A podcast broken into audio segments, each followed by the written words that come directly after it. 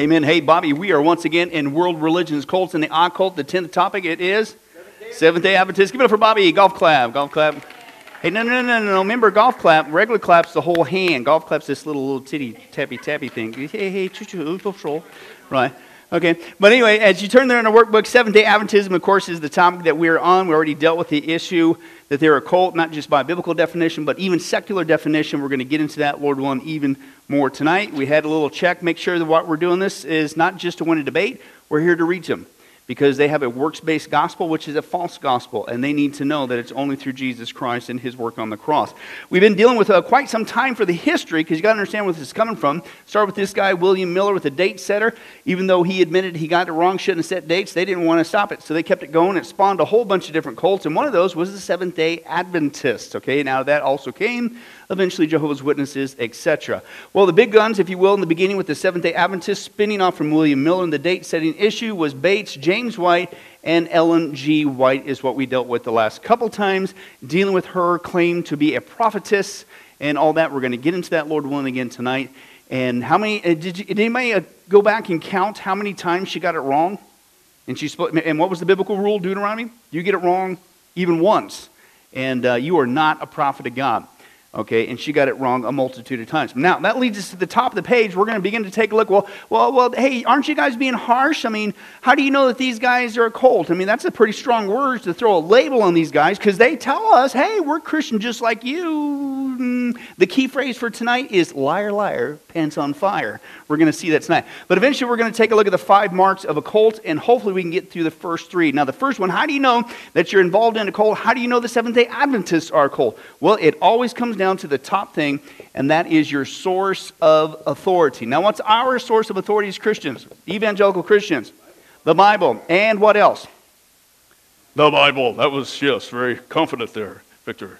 Yes, and you're right. The Bible, and that's it, period, right? We saw the problem is when people say the Bible and, or, I, me, experience this, that, they, who. No, no, it's the Bible. That's your source of authority. Now, if you stick with that and you just apply common sense biblical interpretation rules, just like you would with other documents, right? You don't have to spiritualize it. You're going to come across with just evangelical Christianity. But that's not what they do. That's why they're cold, because they don't have the Bible as their sole source of authority. They add to that, guess who? Ellen G. White, okay? And, uh, and their so called Bible is called the Clear Word Bible. Now, the only thing that's clear about it is the words are a hack job, just like the Jehovah's Witnesses, and it's not the same Bible. We'll get into that as well as tonight. So they mess it up twice. They not only say, oh, yeah, the Bible, but Ellen G. White. Okay? Their version of the Bible, the Clear Word Bible, is a perversion. It's a hack job. We'll get into that tonight. But let's take a look at the top there. The SDA stop date setting again is what? No, no, no. I know that sounds familiar, but it really is Seventh day Adventist. But that is what it started on. Uh, the SDA believes that the Bible is the inspired, inerrant Word of God. Oh, I wish that were true. But what's the theme for tonight? Lie, lie, pants on fire. you might say that because you so desperately don't want to be labeled as a cult, but you lied. Okay, we're going to see that, okay? Now, here's what they say. However, okay, wait a second. So you stop right there. You just contradicted yourself, right? The Bible and only the Bible. However, that's the Bible and Bible or, okay, throwing the same thing. However, the official church position of the Seventh day Adventists is that Ellen White performed the work of a true prophet. Is your blank there? A true prophet. Now, wait a second. A true prophet, if it's a true prophet, how many times can you get it wrong? None. How many times did she get it wrong? We lost count, right? And uh, I don't know how many times. And we didn't deal with them all, okay? During the 70 years of her public ministry. And this is their statement on it the quote, gift of prophecy, right? One of the gifts of the Holy Spirit, they say, is prophecy. This gift is an identifying mark of the remnant church. Ooh, boy, doesn't that sound spiritually elite, right? We're not just the church, we are the remnant church. Now, what does that imply? The rest of us are what? Old fuddy duddies, old fashioned. We don't know the truth, right? They've got the latest light. Who does that sound like? What does that sound like? Sounds like a cult, right? Mormons do the same thing. Jehovah's Witnesses the same thing. But that's it. They're the true remnant church. That only God spoke through this lady, Ellen G. White. That's starting to sound like Captain Kirk. Anyway, it's only God. anyway, that only God, right, can speak through her, right? It, it's a cult, right? That's a cult. That's what's going on. But the remnant church and was manifested in the ministry of Ellen G. White. As the Lord's messenger, her writings, listen, this is their official position. Her writings are a continuing and authoritative source of the truth, which provide the church what? Comfort, guidance, instruction, and correction. What? Yeah, I turn to 2 Timothy 3.16. You should have that memorized, but let's go there anyway. Excuse me? You're putting her on par with that? I don't think so. Uh, here's what the Bible says is going to be our source of truth and comfort and etc. 2 Timothy 3.16, the classic phrase there uh, from the Lord. And he says, all scripture, what, what is it? Scripture is from God, right? It's God breathed, okay, and is useful for what? Teaching, rebuking, correcting, and training in righteousness. Why? So that the man of God may be thoroughly equipped for every good work. So if I need to be corrected, if I need to be rebuked sometimes, if I need to be trained in righteousness, if I, eh, eh, and on and on, where do I go? How am I going to grow up? How am I going to become a righteous man, a righteous woman in Christ? Where do I go? Right here. Did you see what she just said? It's her words that are basically going to provide that. So therefore, her own words about her words is saying what? She's on par with what? The Bible. And that's their position, right? So you sit there and say that you got the same Bible, it's the same thing, it's only the Bible, but th- your words are undermining that. Now, let's get back to the issue. We've already dealt with this before, but while you got it open there, go flip over a couple books to Hebrews chapter 1, right? Hebrews chapter 1, this gift of prophecy, right? She's supposed to be this prophetess, right? And that she's speaking authoritative, right? Well, what's the Bible say about that? Is that even in function for today? Well, read Hebrews chapter 1, verse 1. In the past, what's the key word there? Rhymes with past. Past, that's right, Debbie. Past. In the past, right, God spoke to our fathers through the what? Through the prophets. That was a real, that was a real ministry, right? That's how God spoke during that time, okay? Okay. And, and at many times in various ways. But, key word there, in these last days, he has spoken to us by who? Ellen G. White? Starting from 1844? No, I'm sorry, wrong translation. Uh, through his son, Jesus, right? Where are the words of Jesus recorded for us? In the Bible, the New Testament. Where are the uh, words of the Old Testament prophets recorded for us?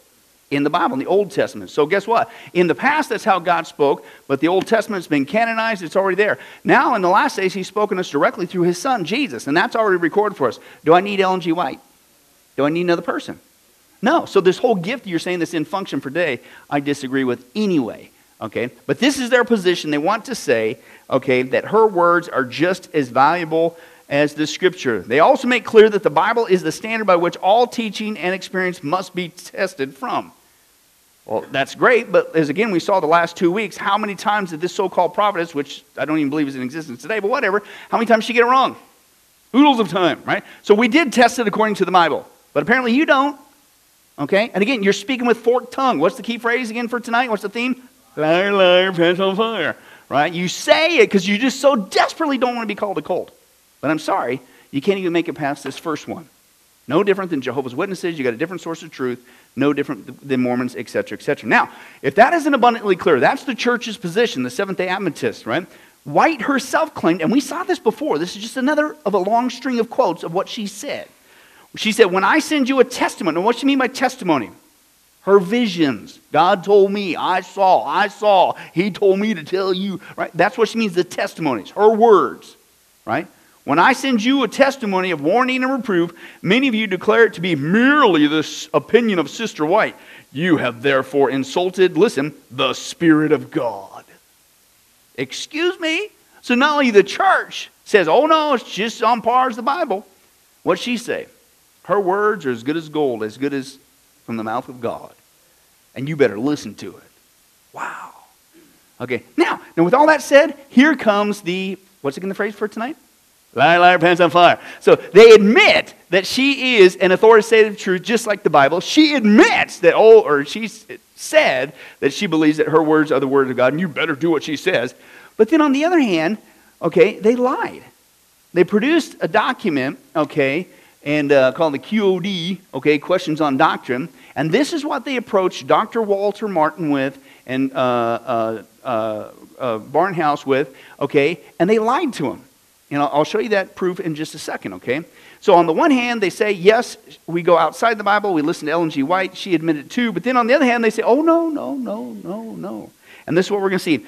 The SDA's question on doctrine, or the QOD, states, while Adventists hold the writings of Ellen G. White in the highest esteem, yet these are not the source of our expositions. Go ahead, you can do it. Are you kidding me? After we saw the last couple of weeks, where are they getting all this stuff from? It's from her. You lied. Right? Right? We base our teachings on the scriptures, the only foundation of all true Christian doctrine. However, there it is again.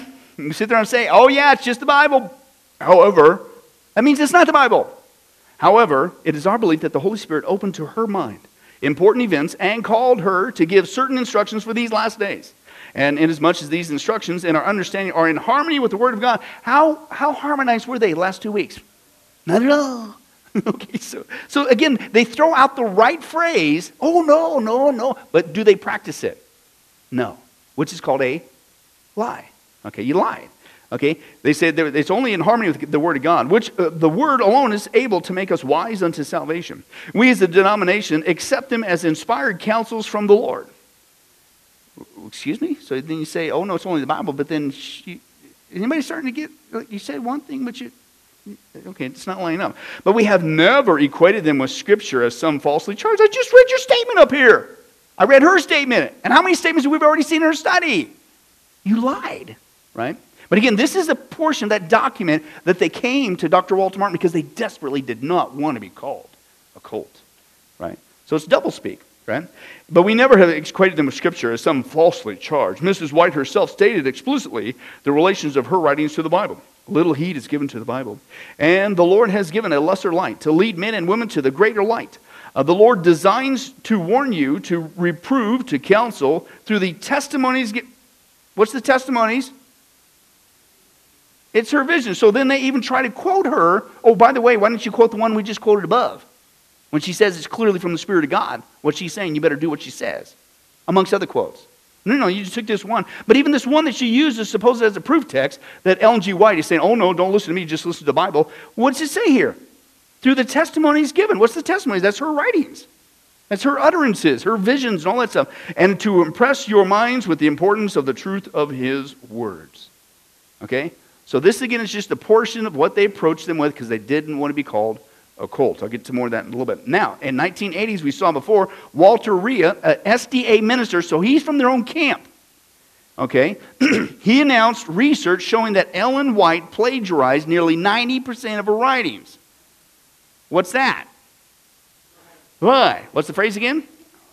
To put some fire right? Now, because of this, and they admit it, and it's on historical record, so what are they trying to do? They're, it's called backpedaling. Some modern SDA leaders tend to water down the SDA's official stance of viewing White as a prophet. Why? Because the prophets don't lie if you're really from God, and you don't get it wrong. And she did both. Okay? And so they, oh, no, no, no. But do you see there's, even in their own camp, there's confusion, there's dishonesty. You're lying all because you're trying to escape the label of a cult. We haven't even got through the other four. This is still just the four. And this is just a classical definition, not just the biblical definition, but the secular definition. How do you know you're involved in a cult? It always starts with the source of authority. And if you go outside the scripture, God told me I had this vision, this experience, or this lady, or this prophetess, this prophet, this apostle, this who, I don't care who they are. If it's outside the scripture, run. Okay? But they don't. They run to her. Now, we're going to get in just a second uh, how they don't just run to her outside the Bible. Again, I'm going to give you evidence that their version of the Bible, called the Clear Word Bible, is a hack job, just like the Jehovah's Witnesses. Okay, let's take a look at that. Clear Word Bible. Is it the Word of God? Rhymes with no, for those of you wondering. Okay. Despite this affirmation of the character of the Bible, the SDA Church demonstrates a different approach to the Scripture in its popular version of the Bible called the Clear Word Bible. The many changes made to the biblical text in the Clear Word Bible are ultimately destructive to the integrity of God's Word. You know what that is? That's a fancy way of saying they mess it up. They, they, they insert in there what is not there to try to justify their false teachings. Now, I'm going to give you some examples. Now, the first example is what they do with their version of the Bible to get the Bible to try to say that we need to worship on Saturday. And that's the issue of the, the Sabbath, okay? Now let's take a look at that, okay? Uh, Adventists, we saw before, say that we need to observe the seventh day Sabbath, worship on Saturday, and that that is the seal of God. Er, what did we see last time? What's the seal of God? Who is the seal of God? The Holy Spirit, right? So you got that wrong. But they say that the worshiping, just the act of worshiping on a Saturday, on a day, is going to become the final test of loyalty to Christ for all Christians. So if all I got to do is go worship God on a Saturday, I'm in like Flint, why did Christ go on the cross? Why, why did he die on the cross? It's crazy. Now, you're thinking, well, there's no way they can make that stand up to the scripture, and you're right. So, what are you going to do if you claim to be a Christian? I'm going to have to take the scripture and hack it. I don't recommend it, but that's what they do. Let me give you some examples. This is no different than what we saw the Jehovah's Witnesses do. It's not, remember, we saw the Jehovah's Witnesses uh, uh, translation, the New World Translation? It wasn't a translation, it was a perversion. Same thing that's going on here right? Let me give you just a couple examples. Exodus 16:5. The real Bible says, "And it shall come to pass that on the sixth day they shall prepare that which they bring in, and it shall be twice as much as they gather daily." That's it. The clear word version, their version says, "On the sixth day they should gather twice as much on as on the other days, so as to leave enough room for the seventh day, which is the Sabbath, the day I set aside for worship and rest." Excuse me? A whole giant chunk in there that's not even in the original text. It, it doesn't say that. They, they, added, which is the Sabbath, the day I set aside for worship. That doesn't appear in any biblical manuscript. They added that in there. Excuse me, so that's the same Bibles we got? No, and it's not just you're adding Ellen G. White's false teachings into this thing. You're hacking the scripture to fit her false teachings. Oh, that's just the tip of the iceberg. Exodus 31 says, the real Bible, Speak thou also unto the children of Israel, saying, Verily, my Sabbath ye shall keep, and it's going to be a sign between you and I, Israel. Well, you know what they say? Here's what they turn into say to the people. Most importantly, remember to keep the Sabbath holy because it's a very, special, very special day for me, and it's a day of rest for you. They purposely hack out Israel, the people of Israel, anything with Israel, because who is the Sabbath in reference to? Israel, not the church. Is that being honest? No, it's a lie. What's the phrase? Lie, liar, pants on fire. Right? Leviticus 23 Six days shall work be done, but the seventh day is the Sabbath of rest. That's all it says. That's the real Bible. Their version says, There has always been the weekly Sabbath. it's not even close. Not, that's a perversion, not a translation. Ezekiel 45. And it shall be the prince's part to give burnt offerings and meat offerings and drink offerings in the feasts and in the new moons and in the Sabbaths and all the solemnities of the house of Israel to make reconciliation for the house of Israel. So, guess what they hack out? Everything about the, uh, Israel. It will be the duty, they say, to provide these national offerings instead of Israel, right? Appointing festivals for the special Sabbath and atonement for the nation as a whole. It doesn't say nation, it says Israel. But why do they have to get rid of Israel? Because they say it's binding on everybody. That, that's not a translation, that's a perversion. Okay? Acts 20, verse 7. the Bible, real Bible says, And upon the first day of the week, which is Sunday, but it says there just simply on the first day of the week, when the disciples came together to break bread, Paul preached unto them, ready to depart on the morrow, and continued his speech until midnight. Well, here's what they turned into after sundown on Saturday night. it didn't say that. It just simply said on the Lord's day. It didn't say anything about the Sabbath. It didn't say anything about Saturday. And the Lord's day was Sunday anyway. The believers got together for a fellowship meal. Notice it wasn't breaking bread. To say goodbye to Paul. That evening, he spoke to them until midnight, after which he hoped to get a few hours sleep before leaving early Sunday morning. You tweak the days. That's not what the text. You, what, that's a lie. Lila, are you getting into it, Ruth? Fine. It took about eight times, but we're getting some audience participation tonight. That's right. Uh, but anyway, so they completely hack it. Now, that's just dealing with the Sabbath, right? Because that's a false teaching, right? Uh, let, let, me just give you a couple more, and we'll move on. Uh, the real Bible says, Hebrews 4 9, there remaineth therefore a rest to the people of God. That's all it says.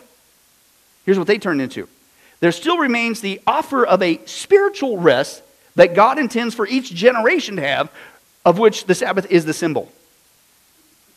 None of that's in the original manuscript. So is that a translation? No, it's a perversion. It's a hack job because you're trying to support uh, this stuff. And I'll give you one more uh, with the Sabbath. Uh, the original Bible Revelation 1:10 simply says, "I was in the Spirit on the Lord's day." That's it. John, of course, speaking. They say, "On Sabbath morning, when I had gone to the rocky island shore to meditate and worship." Not even close. But again, you're trying to say that's when we got to worship God is on the Sabbath, right? And the text doesn't even say that. Now, that's not only another false doctrine. We're dealing with their source of authority outside Ellen G. White, which is bad enough with all due respect. The Clear Word Bible, they twist it, hack it, contort it, change it to agree with their false doctrine. That's, by the way, not how you're supposed to interpret the Scripture. The Bible speaks out to you, you not into the Bible, and you certainly don't change it.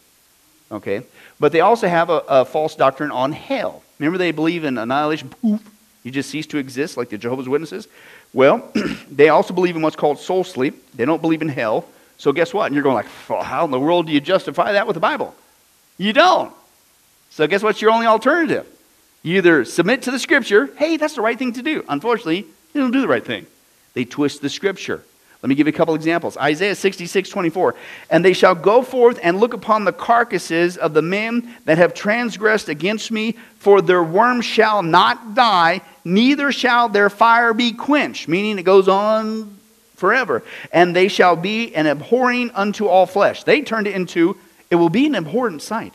But just as worms don't stop until they devour the dead, and the fire doesn't stop until it destroys, so the fires of the Lord will destroy the wicked and consume them all.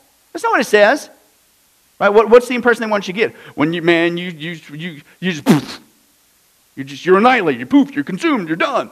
That's not what the, that's not what the passage said. It continues on and on.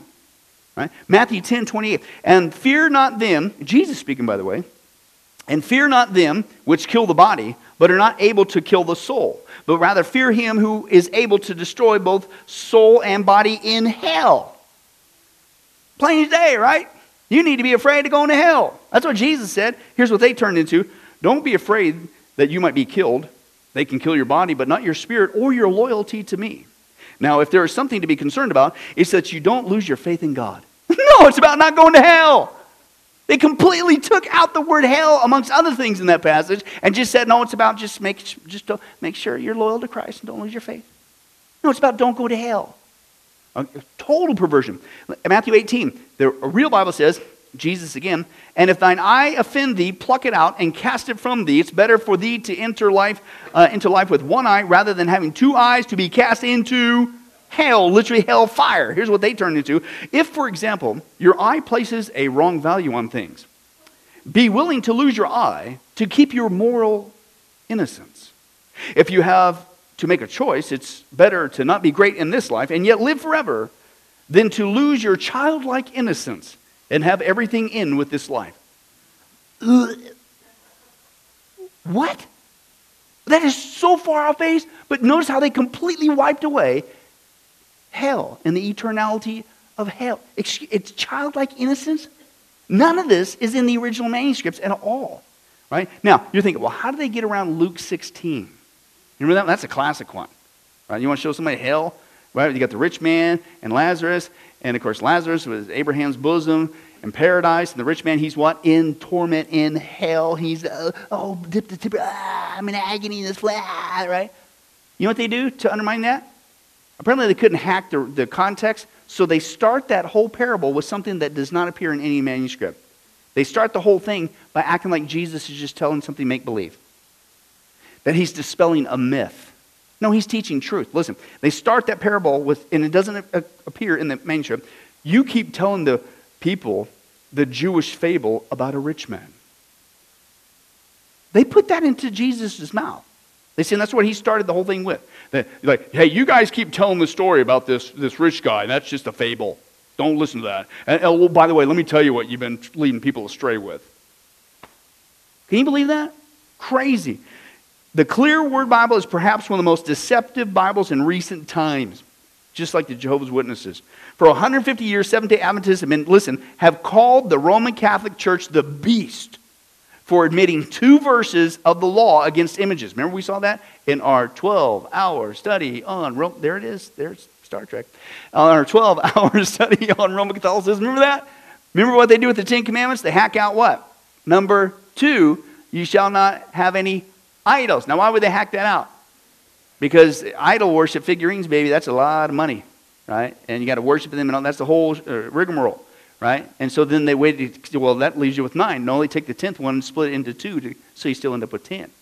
So I agree. That's that's wrong. You shouldn't do that. But listen, they call them, they, they rail on the Catholic Church, and dare I say, rightly so. We already been through that for two verses.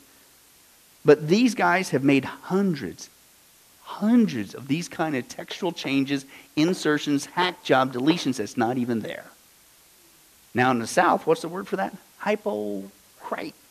Hypocrite, right? Each deletion and change admits to some part of their teachings which the Bible refutes, right? These changes are made to uphold E.G. Ellen White's non biblical views. Now, what's God say about that? Excuse me, you better not touch my word. Deuteronomy 4 2 says, You shall not add unto the word which I command you, neither shall you diminish aught from it. Proverbs 35 and 6 reiterates the point every word of God is pure, and thou not unto his words. Uh, add thou not unto his words, lest he reprove thee. And here's the phrase, and thou be found a liar. Liar. Pants on fire. Oh, well, by the way, what's Revelation say too? You add anything to this book? Right? You're going to get it. Crone translation. You're going to get bad. okay, that's street talk, Bobby. okay, it's just crazy, okay? But that's what they say. You know, in fact, that one guy, he says this the Seventh day Adventist Church goes to great lengths to try to be accepted as just another Christian denomination, right?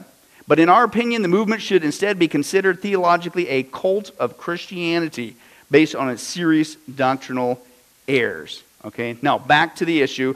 This is the dance that they play. They want to put on this air. Oh no, and I've already heard it from the online community, some of them. Pastor Billy, how could you say this about Seventh day Adventists? I know several of them, they're great. I'm not saying they're not a nice person. By the way, being nice doesn't get you to heaven. Lots of nice people go to hell. There's only one way out, and that's through the work of Jesus. Okay, but I know they're really nice and, and they're Christians. How could you say that they're not Christians? And they've already said, because are you not aware that Dr. Walter Martin met with them and he said that they're not a cult? And that's their proof. I'm going like, well, I'm just dealing with the substance, right? But whatever. But let's go back to that issue, right? Uh, they met with Walter Martin and some of his evangelical colleagues, okay, and uh, I think it was in the 50s, and including Donald Grey Barnhouse, great commentary, uh, had with the leaders, okay, and uh, it was 1955 and uh, they wanted to make sure. So, did they lie to him? Yes.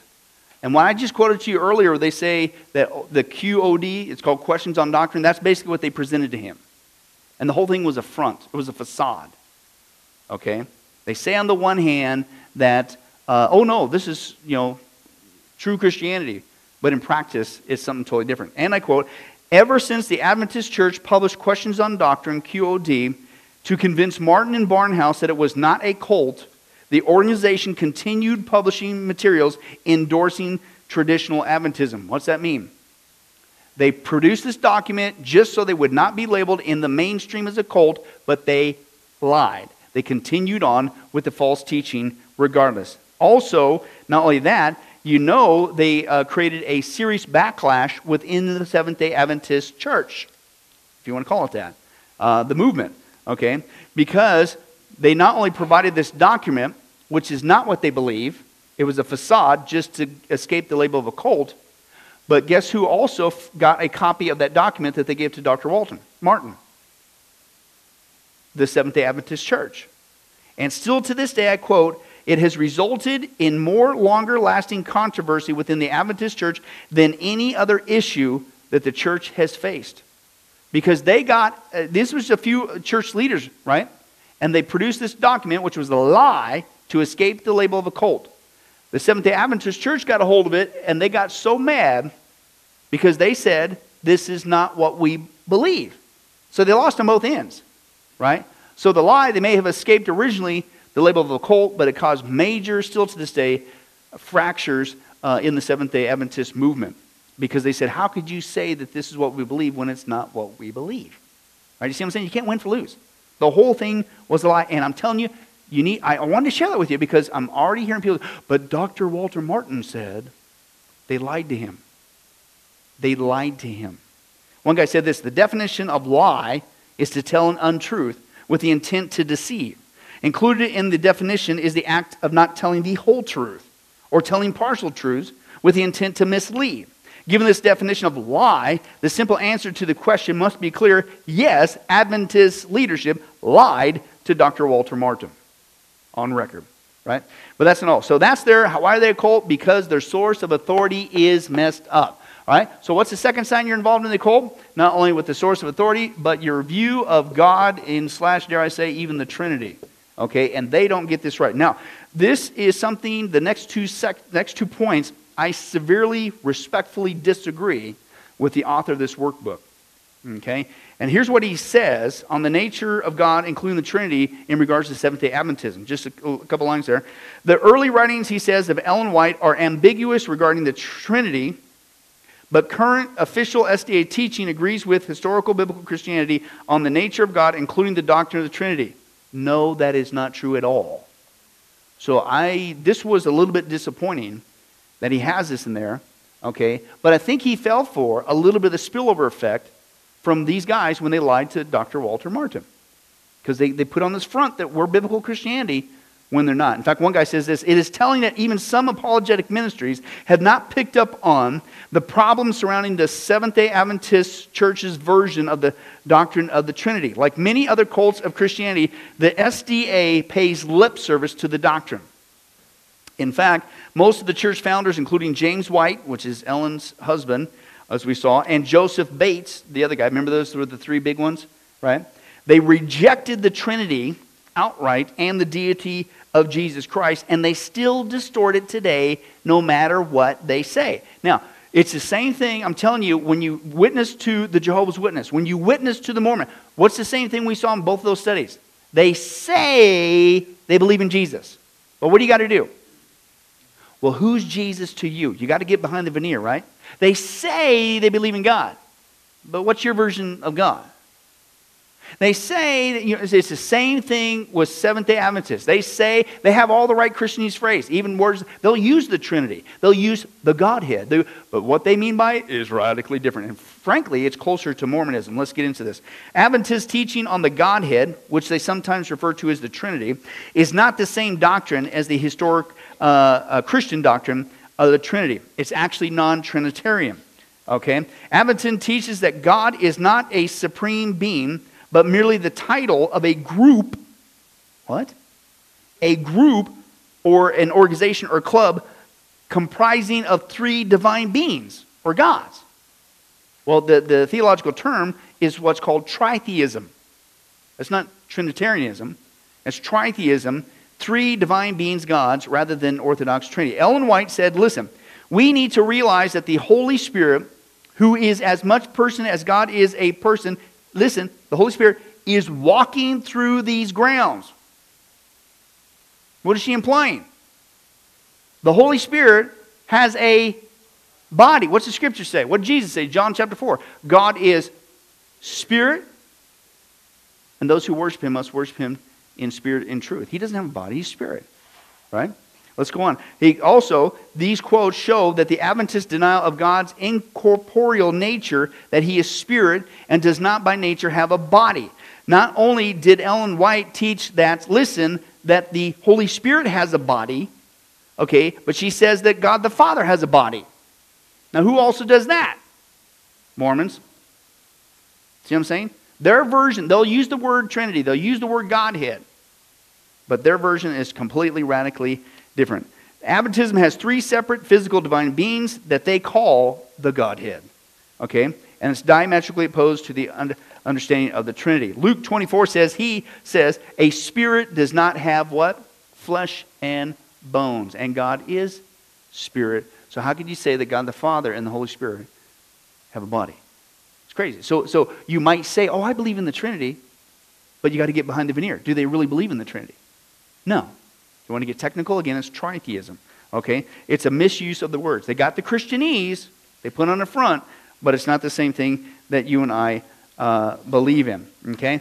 Then uh, they also, in attacking Jesus, they say that Jesus is merely one of three divine parts to God, but Jesus is not a part of God.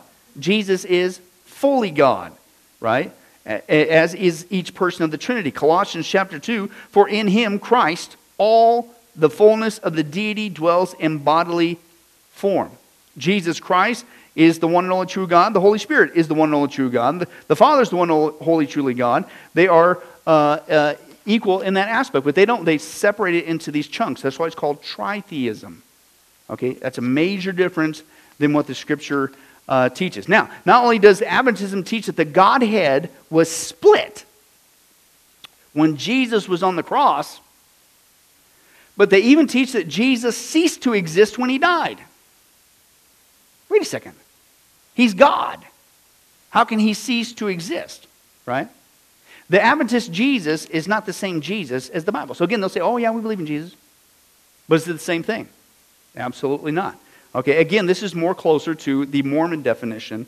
Okay, their Jesus is a false Jesus who cannot provide real uh, salvation at all. Okay, they deny his uh, deity amongst other things. Okay, now, even worse, not only does Adventism from Ellen G. White forbid her adherents from having assurance of salvation, right, because you got to work for it, but she also teaches that salvation does indeed come through our own works. And she denies the fact that Jesus Christ is not only God Himself, and that Jesus paid the penalty in full for our sins, completely atoning for them and blotting them out, but they actually teach that our sins are not actually atoned for, they're not taken away, they're not blotted out until, quote, Satan bears them and pays the penalty for them as the scapegoat. Now, is that the same Jesus? Is that the same salvation? Is that what you're relying on? Direct quote.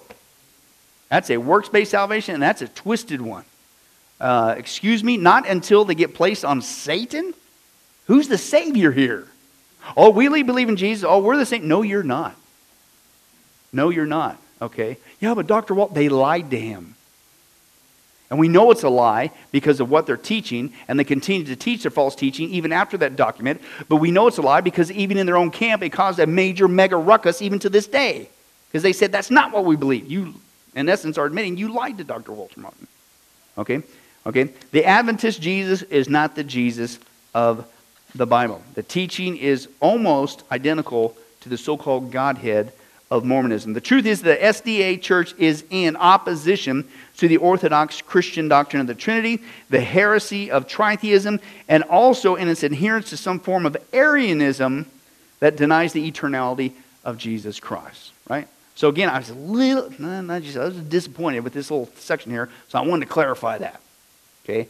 And I'll give the guy respect. Maybe he was, you know, just didn't do his homework and you got to get behind the veneer. I mean, they'll say, yeah, we believe in the Trinity, we believe in the Godhead, but mm, keep going. It's not the same thing. Now, also, I disagree again with his second line here. He gets it right on the Michael the archangel thing that they want to say Jesus is, like Jehovah's Witnesses, but I'm not too comfortable with what he says here about their version of Jesus. While many SDA teachings, he says, on Christ are orthodox, some are not. The SDA believes that Jesus is God. What do we just see? Their version of God, no, they deny that, and he's a part, and all, so that's not true. And then he supposedly died, but then this God, how could you die? And, okay, and has always existed with the Father. His sacrifice was vicarious, which means a substitute. But wait a second, you believe that our substitute, in essence, really is Satan when the sins get placed on him. So that's really not even true either. And that he rose from the dead physically in his glorified body, ascended bodily to the heavens. So that's a little disappointing there. I think it's a mishmash there. No, their Jesus is not the same Jesus the Bible on a multitude of levels. Now, what I, he does point out, and this is correct, they believe that Jesus is the archangel Michael. Again, who also believes that? Uh, that what Jehovah's Witnesses, okay, but who guess who where Jehovah's Witnesses came from? They were influenced from the Seventh Day Adventists. So go figure. Okay, same problem with hell, and et cetera, et cetera. He says Ellen White taught that the angel Michael was pre-incarnate appearances of Jesus. No, the SDA is quick to point out, though, that they do not believe that Jesus is any kind of an angel. you just said. Anybody? However, I think it's the only word you left out there. Is you, what? This is called doublespeak. You say one thing, but then you. Okay, anyway, we'll continue on. Uh, since Michael is called an archangel, they interpret this to mean that Jesus is chief over the angels while still being God. Well, now you just once again messed up the scripture. Shocker. However, okay, Daniel 10 13 says that Michael is one of the chief princes. Is Jesus one of the chief princes then? You can't have it both ways, folks. Right? It's called a lie. and eventually it catches up with you. Furthermore, as we saw before, Michael dared not to rebuke Satan, right? Jude 9. I'll get to that in a second. Jesus, on the other hand, repeatedly rebuked Satan. So guess what? They can't be the same. Right? And we've already dealt with a whole bunch of evidence of why Jesus and the Archangel Michael are two different entities on a massive scale. I mean, go back to Hebrews chapter 1, I'm not going to there, but what's to say that the Son, Jesus, right?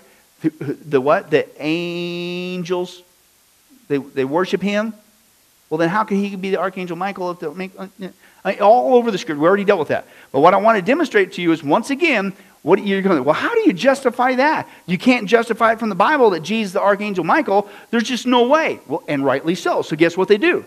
They resort to the same thing, right? and uh, that they did before with the other false teachings. They do a hack job in their version of the Bible. And again, the only thing that's clear about the clear word Bible is it's clearly a perversion. Now, they on the one hand will say, oh no, we don't say that Jesus is Archangel Michael. Yes, you do. Okay. But I'll demonstrate it from their own version of the Bible, the hack job version, that yes, that's really what you believe. Now, let me give you a couple examples. John chapter 8. Now, this is, I'm going to give you a couple examples of them denying his deity and then we're going to how, how they, they twist the scripture to make it sound like he is the same entity as Michael the archangel, right? John 8 58, the real Bible says, Jesus said to them, Truly, truly, I say to you, before Abraham was born, I am. As we know before from Exodus, that's a specific phrase of claiming deity. That is God. I tell Moses, I am who I am, right? That is a phrase of deity. In fact, we know that it was the phrase of deity, and that's exactly what Jesus meant because that's why the Jewish people what? They wanted to kill him for that. How, who do you think you are, right? That's clear in the scripture. You know what they changed it to? They, their version says, Jesus answered, Because I existed before Abraham was born. Completely hacked out the specific phrase I am. It gets worse. John 10 30, Jesus said, I and the Father are one. They changed it to, You see, my Father and I are so close. We're one. And so they want to give you the impression like it's, well, hey, we're just, we're buddies. We're right next to each other. It's not a proximity issue, it's a deity issue.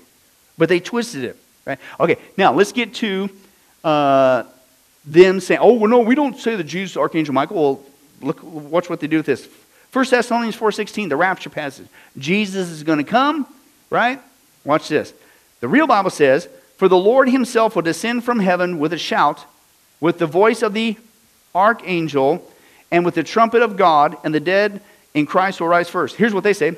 When Christ descends from heaven as the archangel, it's not what it says, right? But again, who are you trying to? Oh, we don't say, but what did you just twist the scripture to say? You want us to believe that Jesus Christ is the Archangel Michael. Let me give you an even more blatant one. Jude 9, the famous passage where Jesus rebukes, okay, uh, or, or, where Michael, eh, the Archangel, refuses to rebuke Satan, but Jesus, of course, does, says this. Here's the real Bible. But Michael the Archangel, okay, when he disputed with the devil and argued about the body of Moses, did not dare pronounce against him a railing judgment, but said, The Lord rebuke you. You know what their version says? In contrast to these ungodly men, is the Lord Jesus also called Michael the archangel? What? That does not even say that at all. But again, this is doublespeak. Oh no, we don't say Jesus the Michael. I, I just quoted your perverted version. Jesus also called Michael the archangel, which is not what the text says, but your version says that. But then you say you don't say that. What's the phrase again tonight? Liar, liar. Pants on fire. Let me give you one more. Revelation 12, verse 7 says this. Oh, this is a whopper. Uh, and there was war in heaven, Michael and his angels waging war with the dragon, Satan. The dragon and his angels waged war. They changed it to this controversy between God and the dragon began years ago in heaven. God's son, Michael, that is a complete perversion. Not even close to what we see today. Everything's messed up. Why? Because your source of authority. You say you're a Christian, but your source of authority is outside the Bible. You follow the false teachings of a false prophet, Ellen G. White, that disagrees with the Bible, and then your so called Christian Bible is a perversion hack job to support her false teachings. That's not Christianity at all. Your version of God is not the same God. Your version of the Trinity is not the same Trinity. Your version of Jesus not the same Jesus. And we haven't even got to the salvation thing uh, yet. But let's get down uh, to this next aspect real quick Christ's nature, and then let's close it up. Uh, Ellen White taught that, listen to this. This is wow. She said that, quote, Christ took upon his sinless nature, what? Our sinful nature. What? She says that Jesus had a sin nature? Christ took on nature and bore the infirmities of and degeneracy of the race. He took our nature and its deteriorating condition. According to the Seventh day Adventists, Christ acquired a sinful nature. Is your blank there? What? If Jesus had a sinful nature, he would have sinned. If he would have sinned, would he have been the perfect sacrifice? No, which means it would not have been acceptable to God, which means your first clue would have been he never rose from the grave. If he had a sin nature, he couldn't rise from the grave. Because when you and I die, how many guys wake up the next day? Still, you know, on the earth. No, absent from the bodies, to be present with the Lord, praise God, where their sins are forgiven. Or if you haven't accepted Christ, you wake up in hell, so to speak. You know, one minute, just like not even a minute. You're just blink of an eye. Oh, okay. Well, wait a second. So, if we though were able to have no sin, then guess what? As with the case with Jesus, who was sinless, because he had no sin nature, death has no hold on you, right? Because there's no sin. Well, that's the problem. We needed somebody outside the realm of sin, right? Who did not have sin nature, okay, to die in our place, to be the sacrifice. That's what Jesus, you, you, but yet you say Jesus had a sinful nature. You, you destroyed everything we believe in in that one false teaching. The whole, Jesus should not be right, risen from the grave. Jesus' sacrifice should not have been accepted by God. We're doomed. And yet somehow you're a Christian like us? You believe what we believe? There's no way. He says this However, Jesus Christ is unblemished deity and perfect, sinless humanity united in one person forever.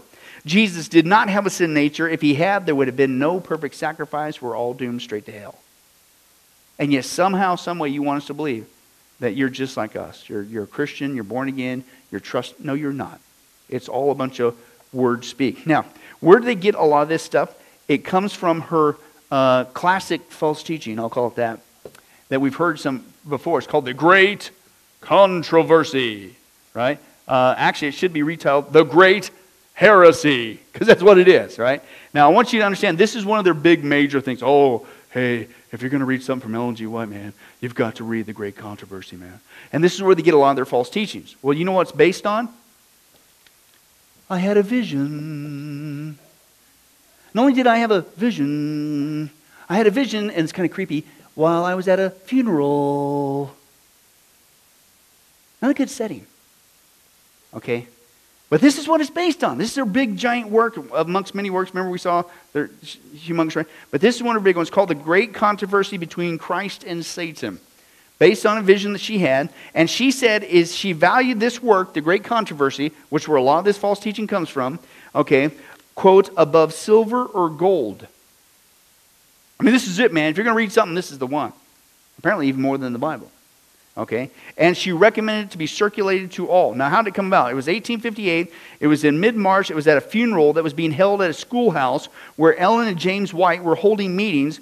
James was asked to speak, and then Ellen uh, uh, was moved to bear her testimony. In part through her talk, partway through her talk, she went into a quote, two hour vision in front of the congregation. Two hours. What? And then she was told that she must write it out. What does that sound like? Remember back in our New Age studies? The Course in Miracles? Helen Schucman? She, this voice kept telling her, This is a Course in Miracles, write it down. This is a Course in Miracles, write it down. That was a demon. No different than this. Oh, we got to write this down. The great controversy. Well, it's a great heresy, is what it is. Okay? So she did. They went ahead and they began to write this thing down. Oh, by the way, when she was done with her vision, at a stopover, she uh, experienced a stroke of paralysis, and for several weeks afterwards, she could not feel pressure on her hand or cold water poured on her head. Something funky happened. Okay? you know, it's, and it's back to the debate. Okay, trying to be kind. Does she just still, is she left over with some of these seizures from getting hit in the head with a rock as a kid? Remember? She went into a coma. Being kind, or is this flat out demonic? Or a combination of both? I don't know. But it ain't how you, uh, it's not where you derive truth from. Now, she wrote in first person present tense with the phrase, I saw 161 times, right? I saw, I saw, I saw, I saw in this word. Okay? And this is where she gets into the bulk of her uh, false teachings. And I'm going to give a recap on that, willing, next week. But we got to get ready to close. But when the early Adventists accepted this vision is true, they cemented their position outside the Christian faith, interpreting, literally hacking the scripture through the lens of this new revelation, right? So her two hour vision at a funeral service, to which later she was paralyzed and had some freaky physical effects, okay, is their basis for much of their hack job on their version of the Bible and the false teachings, okay? One guy says this they use the same words all Christians use, but they mean different things than Christians mean when discussing the scripture. And today, nothing has changed. Oh, by the way, how do we also know that this thing was not from God? Well, how do you know, Pastor Billy? Maybe it was a special. No, it wasn't. Because it's from this work that the guy says we have evidence of 90% being plagiarized. God doesn't plagiarize. The whole thing is a bunch of baloney. Now, believe it or not, as we close, remember when I, I shared with you guys that um, she, uh, um, that we were, when we started this study, guess what starts showing up in the mail? You've already, some of you have already given them to me, the, the, the Seventh day Adventist doctrine, and, and how they're really sneaky about it. Right? They, they don't tell you who they are. It's just, just a mysterious thing. You just got to read this thing. Well, they do the same thing with this great controversy, right? Because remember, she said it's more valuable than silver or gold. You've got to read this two hour vision that I had at a funeral, and I, something freaky happened to me. Okay? The news is picking up on it. Watch this. This is wild book is showing up in mailboxes across Philadelphia, and most residents are finding it, well, pretty mysterious. The book is called The Great Controversy. And most people who've gotten it say that they have no idea why it was sent to them. Fox 29 Shawnette Wilson, live in Center City. Shawnette, you've got some answers. We did, Joyce. It took some phone calls and some emails, but we did get some answers. The publisher tells me about 700 copies were sent out around Philadelphia. It caught many we talked to by surprise who want to know who sent out this book and why. I thought it was kind of odd, actually, to get a book in your mail. But... George Jackals is one of many people on his block in South Philly who received this book by surprise in the mail. Most of the guys I know threw it in the trash, so I don't know. But uh, no, I figured I'd give it a shot. It's called The Great Controversy. It's got a lot to a lot of Bible uh, quotations and captions in it. It landed in mailboxes all around the city with subtitles like Past, Present, Future and How Will It End written on the cover beneath the title. I don't know where it came from. We made some phone calls to find out about the mystery book. The company says the original book was written in the 1850s by a woman named Ellen White, who died in 1915. Several versions of the book have come out since then. It was sent by Remnant Publications. Oh, what's the name of the publication? The Remnant Publications. Don't tell you who it is, where's it coming from, but the remnant. We've got the real truth. Because this lady had a two hour vision at a funeral service, went into paralysis, couldn't feel cold water on her. And it's worth more than silver and gold. That's why we're paying out of our pocket to send it to you secretly.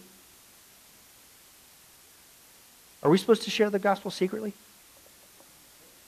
Openly. You're absolutely right. Oh, and by the way, if you're so proud of your teaching, if you're the remnant church and you have the truth, why are you so sneaky about it? Why don't you just flat out say this is from Seventh day Adventists, whether it be your conferences, whether it be your pamphlets, whether it be the great controversy? Just come out and say it. Unless you're doing what you did to Walter Martin. And it's double speak. What's the phrase? Liar, liar, pants on fire. Well, believe it or not, that's the beginning. Next week, Lord willing, we're going to get into the other marks of a cult, okay?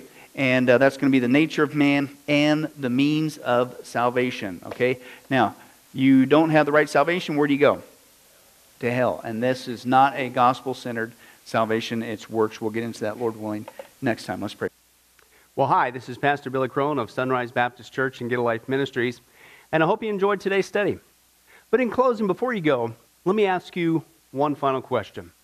If you were to die today, are you sure that you go to heaven and not hell? You see, here's the problem. The Bible says that nobody automatically gets to go to heaven, and that's because God is holy and we are not. The Bible says that the wages of our sin or our unholiness or the wrong things that we have done have separated us from God. And the wages of our sin or unholiness uh, means that we deserve to die and receive God's judgment to go to hell and not heaven. In other words, we're disqualified for heaven.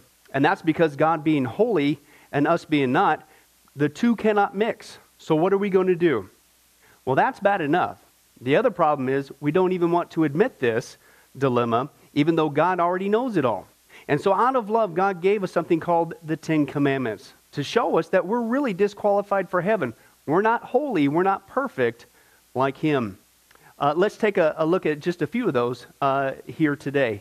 Uh, the Bible says, the Ten Commandments says, You shall not bear false witness. That means lying. How many of you ever told a lie before?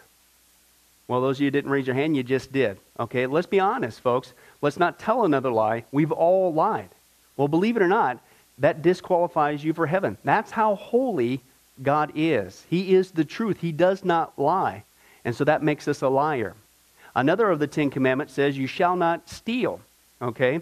How many have ever taken anything without permission? Well, all of our hands should have went up at that one. Uh, we've already said we're a bunch of liars. Okay, well, we've all done that. And it doesn't have to be a bank, uh, it could be a pencil in the third grade. Uh, that means that we're a thief. Okay? The Bible says that God is so holy, even his name is holy, and that's why one of the Ten Commandments says, You shall not use the Lord's name in vain. Hey, folks, isn't it ironic how uh, now the blessed name of Jesus Christ, the Bible says there's no other name under heaven by which men might be saved, Jesus Christ, has now become a cuss word? Folks, the Bible says that's the sin of blasphemy.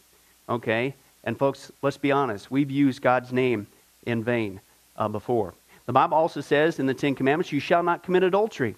And Jesus takes the standard even higher. He says, listen, it's not just physical adultery. He says, surely I tell you that if you look at another person with lust in your eye, you've committed adultery in your heart. God looks at the heart. One more out of the Ten Commandments says, you shall not murder. And you might say, well, hey, I haven't done that one. Really? The Bible says that the sin of hatred is akin to the sin of murder. You, in other words, in your heart, wish they were dead. You pulled the trigger, if you will, in your own heart. And the Bible says God sees that, and it's just as bad. He knows the mind, He knows the hearts, the thoughts, and the intents that we have. Folks, that's just five out of the Ten Commandments. How you doing? Not very well. None of us can keep them. They're God's x-ray to show us that we're disqualified. And so when, not if, your time comes, because we're all marching towards the grave at different speeds, you're going to have to stand before God. And you're going to have to uh, say who you really are. He already knows. Hey, God, let me into heaven. Uh, I'm, I'm a liar. I'm a thief. I'm a blasphemer, adulterer, and a murderer. Folks, the Bible is clear. Such people as these will not inherit the kingdom of heaven. That's the problem. Here's the good news God so loved the world that he sent his one and only begotten Son, Jesus Christ, that whoever believes in him, what he did on the cross on our behalf, that we will not perish, we will not go to hell, but he will give us the gift of eternal life. Jesus died on the cross to forgive us of all of our sins. It's something that we don't earn, we, we, we can't earn. It's a gift, the Bible calls it, and a gift cannot be earned. He was taking the death penalty in our place. That's what the cross was of the day. And that if we would just ask Jesus Christ to forgive us of our sins, and believe that in our heart that God raised him from the grave, showing that his death is satisfactory to God to forgive us of all of our sins, no matter what we've done, the Bible says we shall be saved. Uh, the Apostle Paul says that if we confess with our mouth Jesus is Lord and believe in our heart that God raised him from the grave, we will be saved. Let me give you a common analogy of what God's doing and what he did for us with Jesus dying on the cross on our behalf. Uh, in life, we know that people uh, can be sentenced for a crime uh, to where they're actually on death row. Uh, the courtroom scene has completely finished. The gavel has already sounded. Uh, they are going to jail and they're just awaiting their time before they go to the death penalty. Uh, as they're sitting there in the jail cell, Uh, it, it's a proven fact. They did what they did. Everybody knows it. They're just waiting for that time for their uh, number to come up, so to speak, and walk down that hall and be executed. Uh, there's nothing they could do to reverse their crime. No amount of good works in that jail cell can reverse what they've done. It's too late. It's over. But believe it or not, there's one way that people even today can get off a death row. And that's if the one in authority, the governor, if he were to, out of mercy and kindness, nothing that the person did, because they don't earn it and they don't deserve it, and they can't earn it, if he would grant them what's called a pardon, out of the kindness of his heart, he has the authority to grant them a pardon and absolve them completely of their crimes uh, against the state. And did you know that there's actually been people that this has happened to, that the governor, out of mercy, has granted them a pardon as a gift, and they've gone down to the jail cell and handed that person, extended it through the bars, here, I'm granting you a pardon. If you would just receive it, you can go free right now. And did you know that there's actually been people who've said, No, I don't want your pardon? And so what happened is of their own doing, even though they had a way out, they still had to go to the death penalty. Folks, can I tell you something? That's what God did for us with Jesus dying on the cross. He sent his son to take the death penalty in our place. He, God, has the authority to grant us through Jesus a complete pardon. And every day that you're still alive, God is extending to you spiritually this pardon. But a pardon does you no good unless you reach out and receive it by faith. Won't you do that today? Won't you call upon the name of Jesus Christ? Ask Him to forgive you of all of your sins, to trust in His work on the cross to pardon us from all of our crimes, our sins against God. God loves you, He wants a relationship with you, but there's only one way to heaven it's Jesus. There's only one way to get off a death row it's through the cross of Jesus Christ. Won't you do that right now?